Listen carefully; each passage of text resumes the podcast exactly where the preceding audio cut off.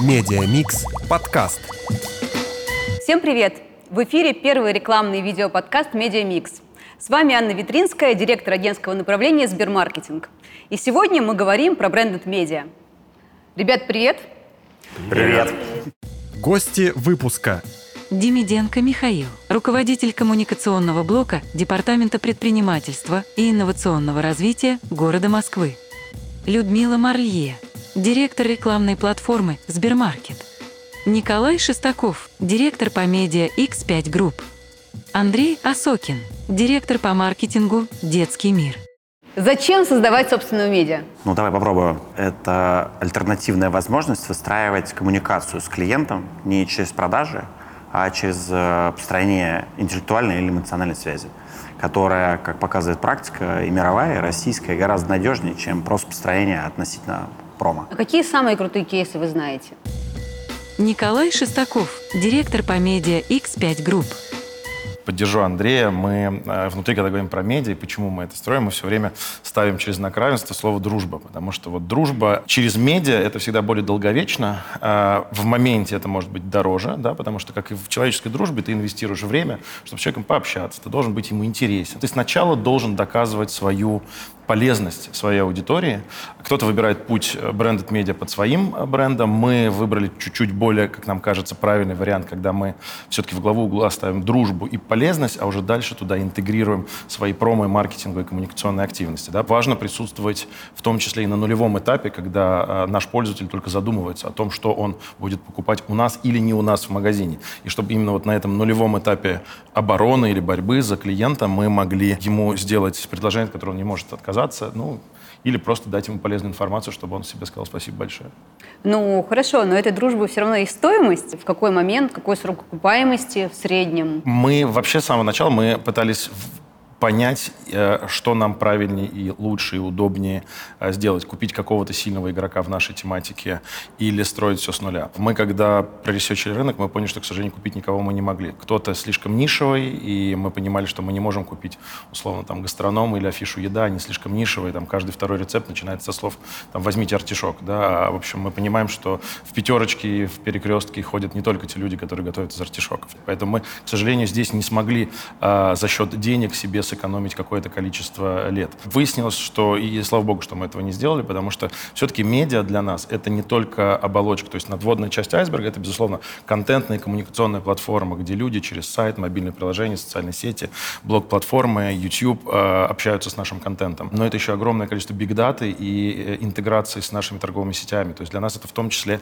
возможность э, получать предиктивную аналитику. То есть мы понимаем, как изменяется спрос людей, когда они, условно, вот за последние полгода мы увидели, что люди все больше переходят от белковой еды, которая более здоровая, но и более дорогая, а переходят к углеводной еде. Там короны, крупы, они дешевле, и во времена такой нестабильности а, спрос туда начал переориентироваться. Соответственно, мы можем давать определенные знаки нашим торговым сетям. На готовом решении, которое мы купили в виде сайта, мы бы не смогли это сделать. Нам все равно пришлось бы вот эту надводную часть айсберга, как мы это называем, подкапотный механизм, нам все равно пришлось бы делать. Как в любом а, проекте любой корпорации, мы защищали стратегию, мы защищали бюджет, мы Сколько времени на это ушло? Э, С момента, как мы выбрали путь, до момента, как мы защитили бюджет, прошло где-то два с половиной месяца. Это было вот, собственно, осень, да, позапрошлый. X5 вообще в этом плане достаточно быстрая компания. То есть нужно сказать, что несмотря на то, что мы там это сотни тысяч людей, это огромная, конечно, корпорация, решения принимаются быстро.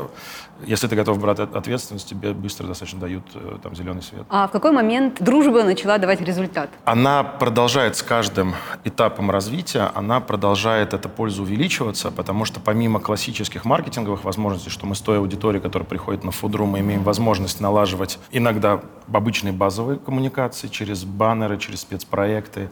А где-то это более глубокие, это интеграция там, наших STM, наших сетей в контент, дистрибуция через все наши социальные сети. Это, как я уже говорил, большое количество бигдаты, которые, которые мы тоже имеем, и благодаря этому мы можем, например, делать там разнообразные CVM-механики, да, то есть мы видим, что человек пошел искать крабовый салат, в этот момент наша торговая сеть может ему сказать, кстати, в течение ближайших двух дней именно на крабовые палочки у тебя будет скидка, да, поэтому там много точек получения пользы. И, в принципе, у нас там бэклог на год вперед расписан, что мы еще планируем делать для того, чтобы через информацию, через лидогенерацию или через маркетинговые тузы эту пользу майнить, генерить, добывать.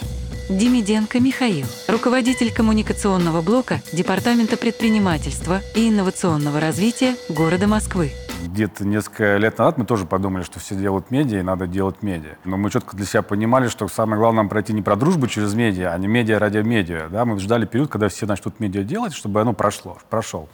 Потому что у нас есть какие-то собственные принципы о том, как это должно выглядеть. И здесь для нас переломным стал 2020 год, когда ну, мы так что-то заигрывали, рассказывая о том, какие мы хорошие, как это все правильно. И потом провели исследование, которое показало нам о том, что предприниматели московские, которые являются нашей основной целевой аудиторией, им э, не надо рассказывать, им нужна одна простая вещь, которую они сформулировали как навигация. Да? То есть они говорят, нам не надо говорить, что это хорошо, нам не нужно говорить здесь, какое преимущество и так далее. Мне нужно просто раз, два, три, куда мне идти и что мне делать.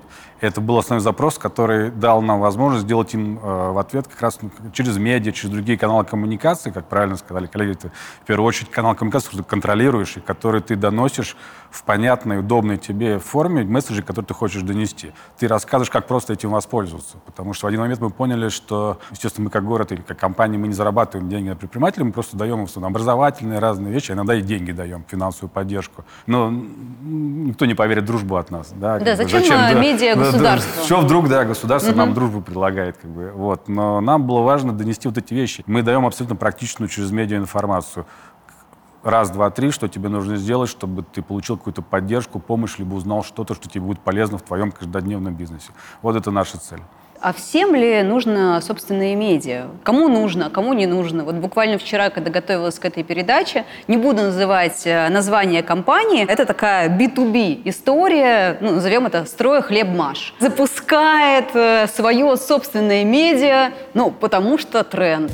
Андрей Осокин, директор по маркетингу «Детский мир». Слушай, здесь вопрос какой? Э, медиа всегда нужна аудитория и нужно понимать, какая это аудитория. Ну, есть абсолютно нишевые, там, журнал про яхты, про самолеты, и мы понимаем количество людей, которые могут себе позволить купить яхту или самолет вообще в мире. И у них есть спрос и есть интерес.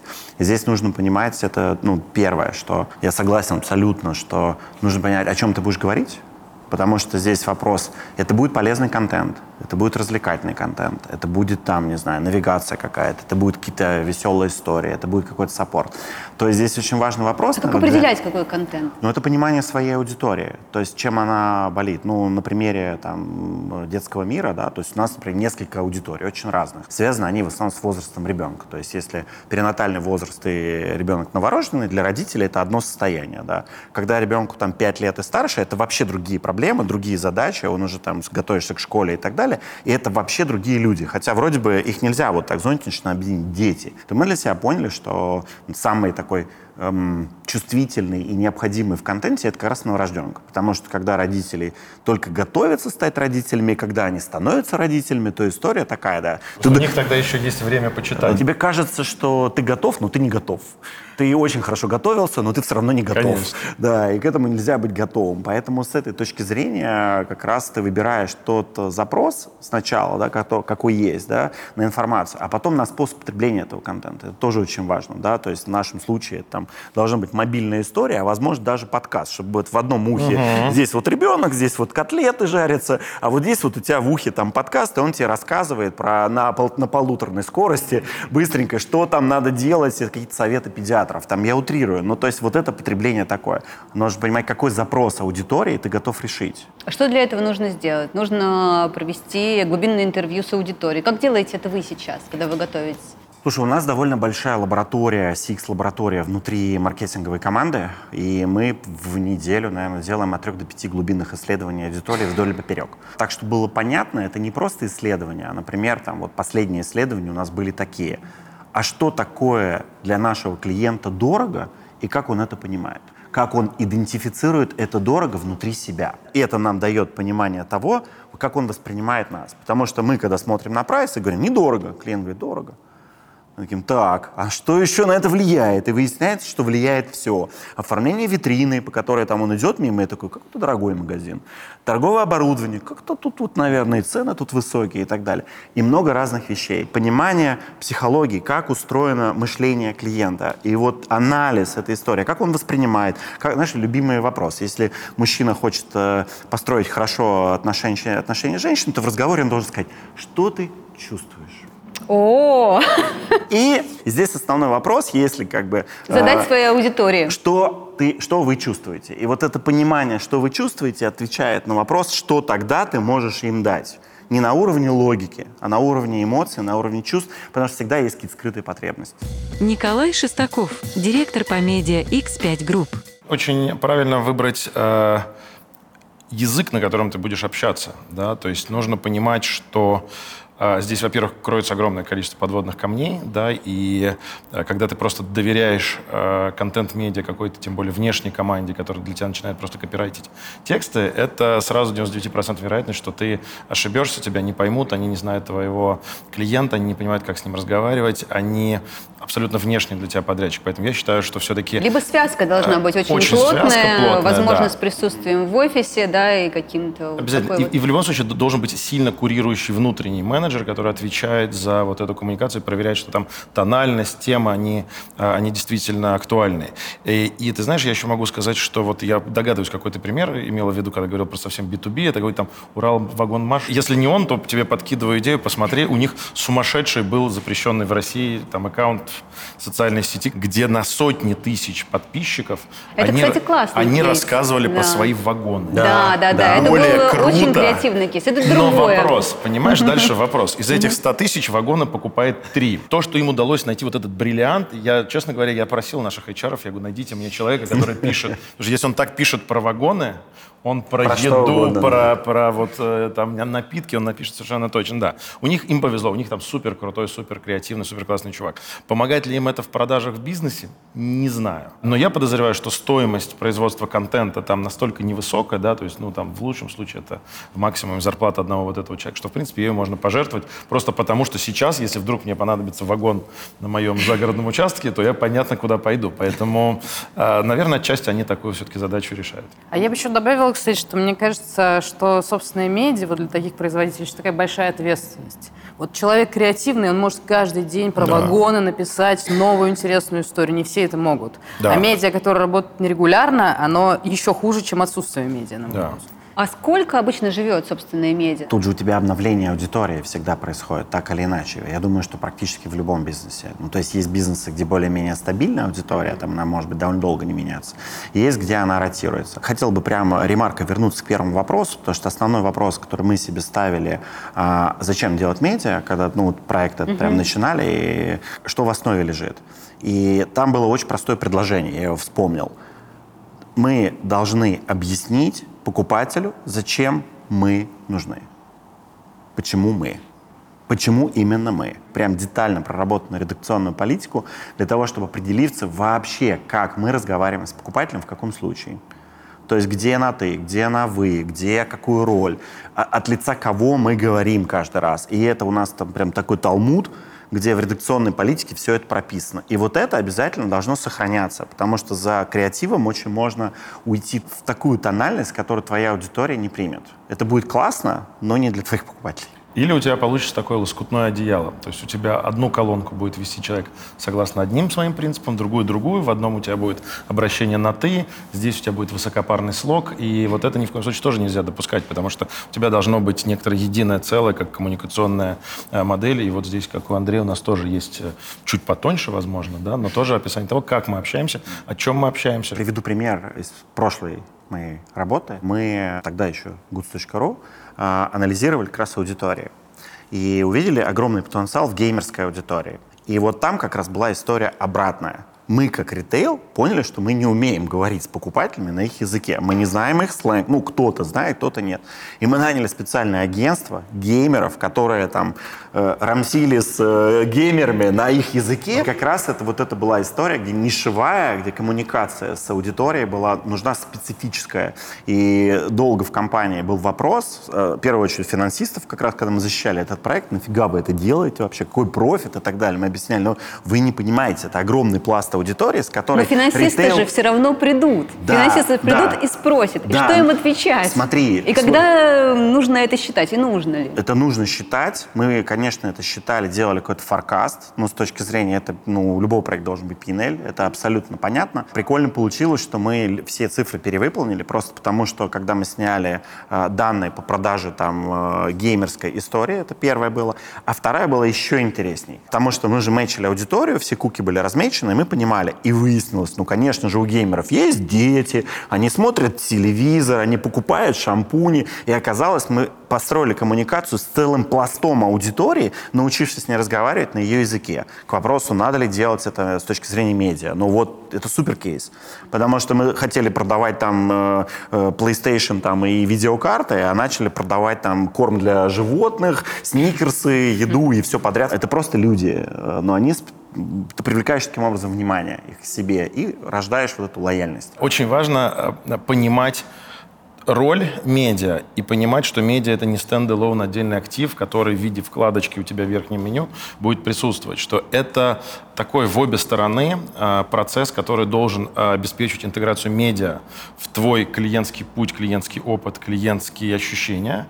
И в обратную сторону. То есть вот мы много очень времени, ресурсов сейчас, например, тратим, чтобы Фудру стал э, неотъемлемым, аккуратным, полезным помощником для всех гостей. Пятерочки, перекрестка, чижика, карусели, чтобы в тот момент, когда ты подходишь к э, замечательному, но абсолютно бесполезному э, блоку под названием гречка в магазине, и ты понимаешь, что в голове рождается только гречка с молоком и гречка с грибами. Все, как бы ничего нет. Чтобы в этот момент мы могли подсказывать там сотни разнообразных рецептов, могли подсказать по незнакомому продукту, как приготовить, и при помощи там QR-механик или там мобильных механик а, приглашать человека посмотреть там, наши мастер-классы. То есть вот эта edutainment механика наша по интеграции медиа вовнутрь клиентского опыта и в обратную сторону, соответственно, чтобы тоже было обязательно учтено и обязательно проинтегрировано. В больших корпорациях это всегда сложно, но без них ни в коем случае нельзя строить медиа, как просто, вот вы знаете, у нас есть там где что почитать про нас, а нас э, это очень частая ошибка. А какие основные показатели, за которыми вы сейчас следите? То есть э, это все очень красиво звучит, но все равно есть вот как бы то, почему ты трекаешь. Ну, да, если это- в общих счетах аудитории деньги. Мы, мы- мы все про, про, про эти два параметра, потому что одно А следствие как, а другого. как посчитать деньги в этом случае? А, Это вот то большое подкапотное пространство, которое мы долго и муторно строили, продолжаем строить. То есть это big data. При этом нужно понимать, что мы обладаем большущей аудиторией как в онлайне, так и в офлайне. И очень часто нужно а, тратить неимоверные усилия для того, чтобы не потерять человека, который у нас родился в онлайне, а, сказал, о, классно, пойду в соседний магазин, куплю в пятерочке, да, чтобы иметь возможность их протрекать. Поэтому у нас много что для этого делается. У нас есть единое платформенное решение X5 ID, то есть это внутренний идентификатор как любого гостя торговой сети, так и любого пользователя у нас на Фудру. Есть вы понимаете, что этот пользователь Да. был на сайте, потом, что он приходил в ваши конечно, магазины, да. и Да, э, конечно. средний его чек, Конечно. чистота, Да, конечно. продукты, того, видим какие дельту. он э, считал рецепты, А, что покупал. Насколько у него что? стала разнообразная корзина, что он у нас до этого не покупал, стал покупать. Покупал, исчез, пришел на фудру, стал опять покупать. Мы меряем метрики, например, и там очень хорошие у нас показатели по дельте между среднестатистическими пользователями и теми пользователями, которые пришли через фудру. То есть там прямо десятки процентов а, лучше показатели стоимости а, покупки, а, количество товаров внутри корзинки и так далее. Знаете, меня вот недавно удивил факт. Я увидела, что Amazon по своей рекламной выручке больше, чем YouTube, больше, чем TikTok. Это было неожиданно. По сути, это тоже ну, брендед медиа, которое стало очень большим, на которое мы сейчас ориентируемся, если говорить про маркетплейсы. Реально ли раскачать э, свое медиа вот для таких масштабов? И что для этого Конечно. нужно делать? Но только э, да, давай называть так, это все-таки shoppable медиа. Да, то есть вот мы, например, когда а, там объясняем, а, что такое фудру, мы говорим, что, ребята, это shoppable медиа. Это не медиа ради медиа, это не, не медиа ради текстов. Это один из этапов, в котором мы можем привлекать человека, влиять на него, на его стоимость стоимость корзины, разнообразие продуктов. И, конечно, мы, глядя на успех даже, ну, там, не только а, Амазона, в нашем случае чуть более релевантным примером является Walmart. А, у них там есть Walmart Media, они сейчас его переименовали Walmart Connect.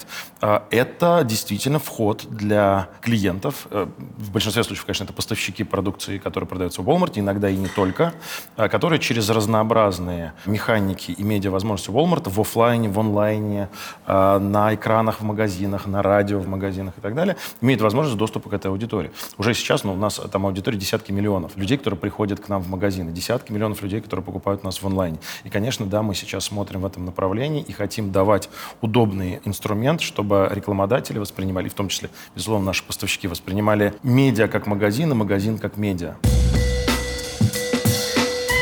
Из последних трендов э, брендed медиа начали продавать трафик вовне. Брендед или ритейл-медиа. Вот э, мы видим, что начал делать Озон. Раньше возможность купить трафик была только у мерчантов и у вендоров, которые находились внутри маркетплейса. Сейчас может прийти любая компания, разместиться, в общем-то, покупать рекламу. А, Люся, скажи, насколько я помню, у вас тоже открылась такая возможность. Людмила Марье, директор рекламной платформы «Сбермаркет». Да, мы недавно тоже открыли возможность, и вообще, на самом деле, маркетплейсы, это началось в Штатах, Амазон и все остальные, они сейчас а, являются всеми этапами воронки для, для любого рекламодателя. Более того, у нас был, конечно, риск, сомнения, как у всех, что сейчас мы выведем людей за контур приложения или сайта, и до свидания. Самый страшный страх. Да, да, да, самый страшный страх. Мы провели тест, и, кажется, ну, потом он показался нам логичным, что люди, кто приходит заказывать еду и хотят поесть, если они идут по рекламе сотового оператора, то с ними ничего не случится, они вернутся назад. Но это правда так. Вот. И понятно, мне кажется, все маркетплейсы будут идти, и российские в том числе, по пути того же Али, по пути Амазона, которые будут делать и видеоформат, и другой рич, э, и прочие другие вещи для всех рекламодателей. Они, правда, становятся полноценной маркетинговой площадкой. Не как раньше. И вот если даже смотреть на рекламные бюджеты Амазона и Гугла в Америке, то последние три года тренд на то, что Google, затраты на Google снижаются, а на Amazon стремительно растут. И все понятно. Это тоже про то, что люди сейчас э, более там, где-то 50% людей в Америке, и, в России, кстати, тоже уже ищут конкретные товары с разным маркетплейсом. Они не пользуются поисковиками, как это было раньше. И, собственно, э, это говорит о том, что ритейл-медиа, как новый маркетинг-канал, точно будет расти. Ну, а для каких рекламодателей более эффективно размещаться в ритейл-медиа? Понятно про вендоров, да, опять же, понятно про мерчантов. Кто еще? Вот ты сказала сотовые операторы. ну, на самом деле кейс? это какие-то, мне кажется, угу. компании тоже, которые работают на большой спектр B2C клиентов, Понятно, что, наверное, мы не, стоим. Как там? Строим маш что-то. Кажется, Это ему реклама название, да, на Marketplace пока будет не нужна, но товары какого-то общего спроса, как там те же операторы и все остальные, на всем кинотеатры, онлайн, кто угодно, им это интересно, для них это интересно. Но это еще и зависит от того, какой э, инструментарий для таргетинга и для там, ну, нацеливания на аудиторию тебе дает та или иная рекламная платформа внутри э, ритейл-медиа. Потому что если тебе дают э, качественные таргетинги, то дальше у тебя, по сути, спектр рекламодателей потенциальных ничем не ограничен. И это могут быть, правда, как некоторые там таймкиллеры, да, условно, там онлайн-кинотеатр, когда там потенциально плюс-минус, если ты там залипаешь, листаешь в озоне, все же мы, да, да, перед сном делаем. Да. Вот, там Алиэкс... То есть ничего лучше меня не усыпляет, чем Алиэкспресс. Как говорит один из моих сотрудников, Алиэкспресс — это уникальная вещь, где ты можешь убить час времени всего за 10 долларов. На маркетплейсах, вот в Сбермаркете, это еще возможность, на самом деле, построить онлайн то офлайн. То есть у нас есть еще физический сэмплинг, который мы можем вкладывать. Если мы говорим там, про те же онлайн-кинотеатры, операторов и т.д., мы можем там, пользователю дать промокод от чего-то, который мы положим в пакет, и он им воспользуется, и мы его еще протрекаем, и не знаю, каким-то образом его устроим какой-нибудь ретаргетинг, и это пользователь завернем на рекомендатель. Поэтому это не просто, на самом деле, баннеры кликаут, и мы забыли о том, что происходит. Вот. И не только таргетинги, это на самом деле возможность прям четко следить за пользовательским э, CG. Но в какой момент нужно вот, э, принимать решение, закладывать это в стратегии сразу, что да, мы будем продавать нашу рекламу и хотим продавать э, рекламу вовне, разрабатывать рекламные форматы, Вот. Или нет, мы только как бы для себя, или это можно будет в процессе определиться, вот какие-то советы. Рекламодатели, скажем так, в нашей стране не становятся больше в последнее время, а скорее становятся чуть меньше. Площадки монетизируются уже недостаточно того потенциала, который был раньше. Если мы раньше работали в основном с огромными FMCG-брендами, то сейчас нам надо искать новые способы монетизации. И это, мне кажется, и Озон к этому привело, и э, другие маркетплейсы в том числе. Да, но при этом Озону сильно э, лучше и проще, потому что есть подозрение, что у них огромная доля не от больших FMCG, а от малого э, бизнеса, где у тебя и там ИП Иванов рекламирует свои худи. Да, и в этом плане у них супер сбалансированная, устойчивая, диверсифицированная, независящая там, на какой-то большой процент от больших крупных игроков, которые там то уходят, ну, то приходят. Я лично видел у них не только больших Нет, FMCG, да. там есть Аэрофлот и есть, другие да. компании, которые, они, правда, внешников берут больших, я думаю, что да. Ну, они, да, зарабатывают Я просто думаю, что да, что в доле это там процентов 20-30 э, больших, а все остальное это длинный хвост из маленьких. Какие классные примеры вот, зарубежные, вы знаете? Мы сегодня поговорили про Amazon. Что еще? На что можно ориентироваться? Что-то, Ну, что можно подсмотреть? Китай, Левкоммерс, Pinduoduo приходит сразу. У нас, конечно, э, Левкоммерс э, очень тяжело приживается пока, очень как-то медленно он интегрируется, потому что много попыток сделать продающие там стримы качественные, но тем не менее... Говорят, что стримы возможны только в Китае. Э, Ну, я не соглашусь, потому что есть Amazon Live, и он тоже работает, и там тоже все довольно неплохо. Там, конечно, не показывает цифры, как, А как Олег Китае. говорил на прошлой передаче, что стримы только в Китае. Окей, окей, посмотрим, увидим, но... Вы пробовали? Будете пробовать? Пробовали, да, в детском мире запускали стримы. У нас были очень неплохие показатели. А, Другой вопрос, что а, на тот момент, когда мы с этим экспериментировали, не было, был довольно дор- дорогой продакшн. И вот здесь вопрос экономики. А, Сейчас уже себестоимость продакшна в данном случае многократно сократилась, и мы будем возвращаться к этой истории, потому что считаем, что это будет востребовано, опять же говорю, у нашей аудитории. Вопрос, опять же, что ты там будешь делать. Если ты будешь какие- классные там трусы или там супер там покупаете этот подгузник, это шляпа. Все-таки не должно быть э, прям таким в прямом виде магазин на диване, а должно быть интересно смотреть. А Потому что- может и будет, на самом деле. Мне кажется, это зависит, на самом деле, от сервиса. То есть у нас вообще вот паттерн поведения людей на маркетплейсах международных, он меняется. Они, правда, там, вот как Коля говорил, сидят вечерами, просматривают, Да.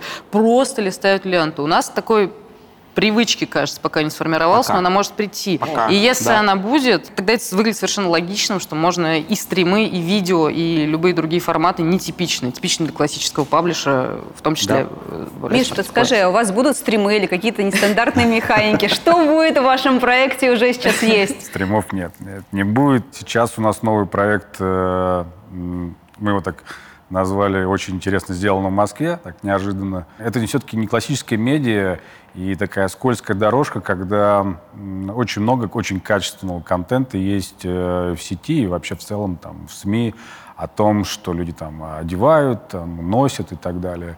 И здесь есть пласт компаний московских, которые сами производят очень хорошие вещи. И встречаясь с ними постоянно, мы все время слышим, что мы бы масштабировались, но у нас есть проблемы, нет специальных людей, нет бюджетов, э, нет умения, проще говоря, чтобы самим себя продвигать. Поэтому мы запустили проект, который бы объединил все эти вопросы, и компании, которые уже производят, мы не делаем ничего нового, которые производят в Москве, они с помощью нас получили возможность найти новую аудиторию, рассказать о себе. Поэтому будем рассказывать, как в повседневной жизни москвичу пользоваться тем, что производится в Москве. Это еда, это одежда, это, в конце концов, мебель, там, да, ну и другие разные радости жизни. Интересная тема по поводу команд. Э, И ты говорила сегодня, что вы там, стояли на там, распутье, все-таки это делать сторонние команды и покупать, э, или делать с нуля и не покупать, или своя команда. Команда, наверное, в этом всем самое дорогое, что есть. Кажется, что так. Там я не, не могу раскрывать прямо всех тайн, но скажу так, что это не самое дорогое. Особенно если ты строишь с нуля, а, и тебе нужно дать некоторый первый буст, запал для того, чтобы тебе это медиа пошло в массы. Да, поэтому маркетинг, конечно, не последняя такой же важной большой статьей. То есть они не сильно отличаются, то есть там нету разницы на порядке. А, помимо команды, которая должна быть профессиональной, но мы здесь пошли, мне кажется, по весьма экономному пути. То есть мы э, сказали, мы не хотим строить старомодную редакцию. То есть я не хочу, чтобы у меня в офисе пахло котлетами были фуд-стилисты. Да, то есть мы не строим редакцию кулинарного журнала. Мы делали такой современный э, медиа 2.0, где мы, э, начав с гайдла, гайдлайнов, как мы общаемся, о чем мы общаемся. Дальше мы проводили долгое тестирование разнообразных команд, которые для нас снимают э, фото, видео, контент, делают для нас э, интересные шоу, которые профессионально и хорошо понимают механики YouTube, социальных сетей. Мы отбирали из сотен разных э, райтеров, подходящих нам. И мы сделали очень хорошую, большую масштабированную редакцию из внешних, пишущих, снимающих, там, редактирующих людей, которые позволяют Вы нам в любой момент... сделали такую гибкую команду. Да, мы- да, по сути, мы управляющая ком- ко- команда, которая состоит из нескольких десятков людей, а, плюс там несколько десятков людей, которые техническая команда, которая управляет штатом из нескольких там сотен, уже скоро будет под тысячу людей, которые, опять же, для нас снимают что-то от Калининграда, Минска до Иванова. Где-то мы научились делать определенный user-generated контент механики, где мы просто там еще в 50 раз понизили стоимость произведенной единицы контента. Да, конечно, она чуть-чуть другая для нас, но мы понимаем, что мы делаем не глянцевый журнал, нам нужно делать живое медиа, да, чтобы человек хочет увидеть профессиональный фоторецепт, видеорецепт, как делает итальянский шеф-повар, он может посмотреть. Если он хочет увидеть живой рецепт а, такого же пользователя, как и он, то мы должны тоже давать эту возможность. Конечно, да, иногда там фотографии бывают очень веселые, там, но в этом и UGC. есть жизнь, это, это и есть UGC, да, поэтому а, вот наша управляющая команда, она именно этим всем руководит. И мы, а, конечно, очень много в технологии инвестируем, потому что я говорил, под капотом там очень много там бигдаты, там очень много а, коннекторов с нашими торговыми сетями, которые позволяют нам там с каждым разом все лучше и лучше понимать, э, как движется наш пользователь, где мы на него влияем, где мы на него не влияем, А, и это тоже огромная статья расходов. Можно я вопрос задам? Как вы райтеров отбирали? Как это строился процесс? Расскажу. Значит, после того, как мы отобрали какой-то пул из известных людей, которые пишут про эту тематику, это был такой скаутинг, когда мы смотрели на профессиональные блоги людей, которые сами о чем-то пишут, и они фанатики. И мы их тоже брали, говорили, пиши для нас, мы за это еще и готовы как-то там либо платить деньги, либо готовы тебя пиарить, потому что в еде очень многие, они прям увлекающиеся, они говорят, не надо мне никаких денег, дайте мне вот площадку, где я расскажу. Дайте. У нас там мужик есть один, он русский, он эмигрировал в Испанию, у него колбасное производство. Вот он колбасы производит в Испании. И вот, и вот он типа, не останавливайся меня, я хочу писать, я хочу писать про колбас. Вот, понимаешь? А поэтому вот как бы был скаутинг среди фанатов, на- одиночек, да, наверное. А, были, э, были в том числе у нас э, огромные, огромные прям там АБ-тестирования, когда мы просто загоняли какое-то тестовое задание на платформы, где сидят вот именно такие вот пишущие люди. А, И мы просто там, не знаю, там дальше отсматривали тысячу текстов, смотрели, кто на свободную тему написал так, как нам нравится и, и согласно нашим гайдам. Они проходили во второй тур, во втором туре была еще более сложная задача. Ну, то есть там было прям многоэтапное. Контролем держали вообще все. как- Да, этим всем полгода занималась денно и ношно наша редакция во главе там замечательной такой Оли Сидорова, которую мы взяли тогда из Яндекса. Она вот в Яндексе была главный редактор Яндекс Такси. Давайте составим чек-лист для нашей аудитории по поводу бренда медиа. Если э, наши зрители захотели его создать, с чего начать? Правильно понять свою аудиторию, какой у нее запрос, чтобы понять, для кого ты это будешь делать, кто твоя аудитория в качестве ну, потребления медиа. Какую цель ты можешь поставить в краткосрочной, среднесрочной, долгосрочной перспективе для медиа, потому что медиа — это часто долгие инвестиции. И тебе нужно понимать, где вы стоят эти майлстоуны, чтобы ты в какой-то момент не, не сказал, что что-то как-то ну, не идет. То есть у тебя должны быть четкие понимания целей. Вернуться в пункт ноль и подумать, стоит ли это делать, и какие будут Зачем, инвестиции, зачем, главный да, и что это не просто создать какую-то простую штуку, это на самом деле большой, долгий, не- бесконечный труд. Медиа не ради медиа, о чем я говорил вначале, а медиа ради того, чтобы был результат. Если ты не знаешь результат, это будет кладбище текстов, чего на самом деле никому я не желаю. Спасибо, что были с нами. С вами был Медиа Микс. Подписывайтесь и до скорых встреч.